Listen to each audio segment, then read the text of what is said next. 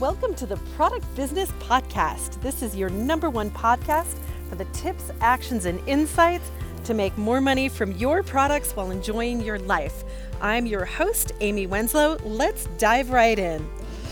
Hello, everyone. I am so excited to be sharing some really, really incredible news today. One of our past clients, um, Madeline Haydon from Nutpods, has landed her company in position number 13 on the Inc. 5000 list for fastest growing companies in the United States. Now, we worked with Madeline when she was growing past her kitchen table into her first production runs and then into her first distributor sales and her pricing and first grocery store chains, her Amazon launch. So I am thoroughly, thoroughly proud of her and the team for everything that they've done. You should really look for Nutpods dairy free creamer in the refrigerated case of your grocery stores, as well as next to the almond milk because it is shelf stable. Now, I am really inspired today to share about the stages in business that happen when you're growing a company this way and when you're growing it quickly, because this all happened in not a whole lot of time, right? So, when you are growing a company that is going to end up on the Inc. 5000 list, and I forgot to mention that Nutpods is number two in the food and beverage category. So that's amazing. And they really have done a great job. So, what happens when you grow a company quickly? Now, many people don't realize that if you're growing a service business, it's very different than if you're growing a product business. The stages of development are at different thresholds of numbers, right? Like to say that you're selling a million dollars sounds like a really big number, right? Well, in a product business, a million dollars in sales has similar problems start to show up as, say, a $300,000 a year service business. So, if someone is experiencing growth, right, there's going to be cracks in the business foundation that appear, and it's important to pay attention to them. I was talking with Eric Flamholtz last fall, and Eric is a UCLA professor on organizational development He's also the guy that Howard Schultz from Starbucks tapped to work with his executive team when they were only doing $165 million and they decided they wanted to grow to a billion dollars. Right? So they were going to go from 165 million to a billion dollars.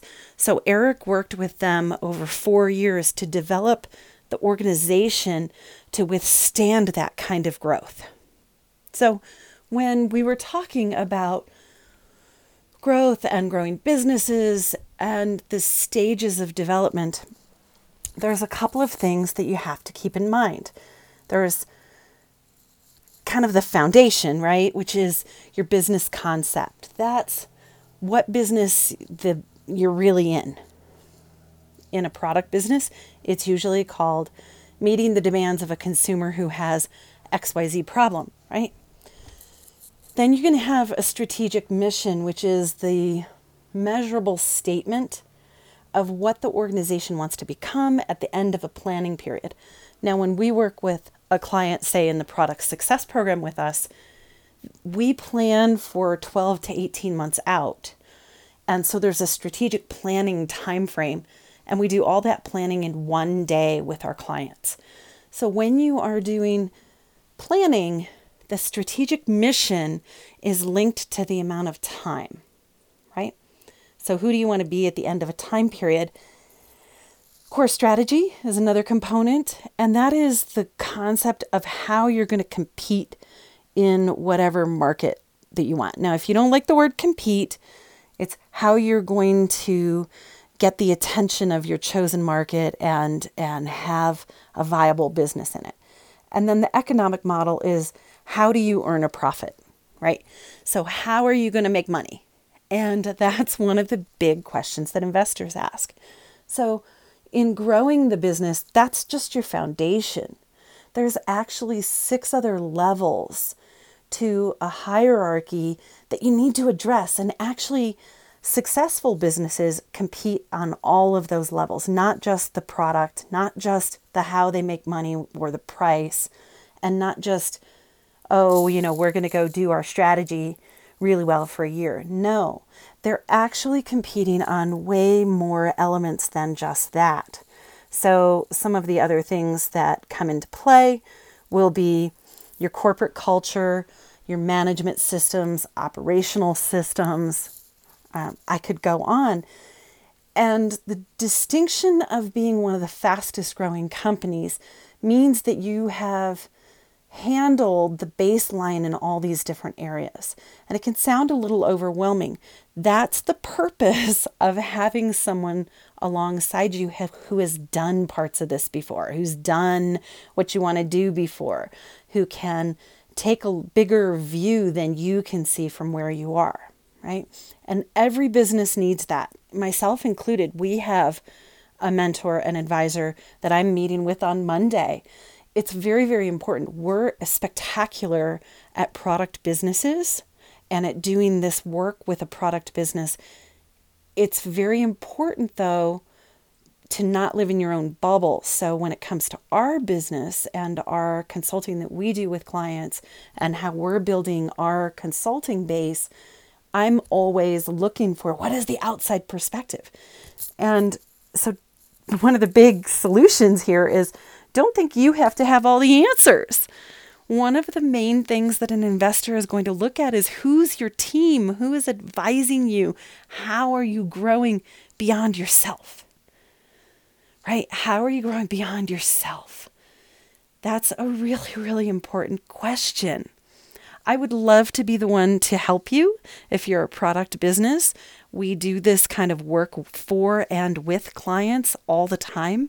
It's part of our purpose in the world and part of our strategic mission is to make sure that you are growing in the most dynamic, sound ways possible and that you end up on things like the Inc. 5000 list and that you win awards like our clients do. You know, we had one um, year at the National Hardware Show. Out of 36 Retailers' Choice Awards, our clients won three of them, and we only had five clients at the show. So they do really, really well because the product is lined up in a way that it can be sold, that it's viable, that it makes sense, right? So that's what you really have to pay attention to.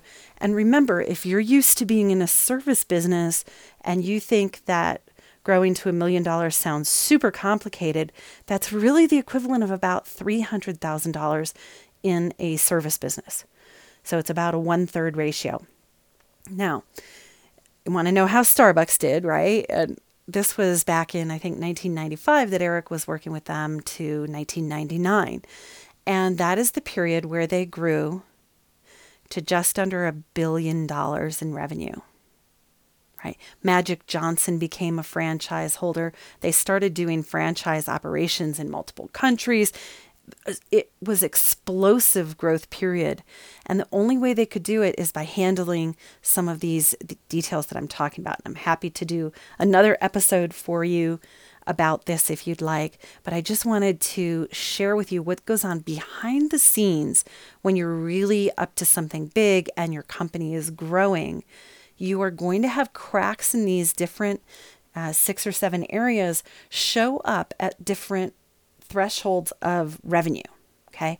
Because you're going to need more people or you have a capital funding need or your product needs a refresh after it's been out in the market for a certain amount of time or units sold. And so you get to grow as a business owner, right? I know this has been a, a broad conversation this morning, it's been fast, but I think it's really important for you to understand that your growth happens in stages, right? The advisor that you would ideally want on your board may not come in until you're further into it, right? So you may have to have different advisors that grow with you along the path. Your advisory panel could change because of the direction of the company, or you need a core competency in something. You might be hiring different consultants at different points too, right? So you really are actively looking at what's next for your business and you're planning from that place on what to do next. Okay. The biggest pieces once you have your product defined and launched would be your planning system, the organization, and the operations. How are you running those things? Because those drive your results. Okay. I'm really glad that we get to do this with you. I would love to serve you and the businesses that you work for and that you're creating, as well as any groups of business owners that you think I could really help. So I do a ton of public speaking. I'd be happy to come speak to your group. You can certainly reach us through the link in the podcast description or go to our website, productstoprofits.com slash speaking and that will get us connected for me to do that for you. If you would like to have a sound business strategy and an operational plan and a path forward for your business for the next 12 to 18 months, we are available to do that with you and for you. So please contact the office at 626 396 0990. Again, 626 396 0990. And this is for companies that are really up to moving with grace and ease, that have a product or the prototypes of their product and are moving it forward actively. Okay? Because we move you forward. All right. With that, everyone, I will be back with our next episode tomorrow. You have just listened to the Product Business Podcast with me, your host, Amy Wenslow. Subscribe, review, and share our podcast on Apple iTunes, Podcasts, or Google Play. Until next time.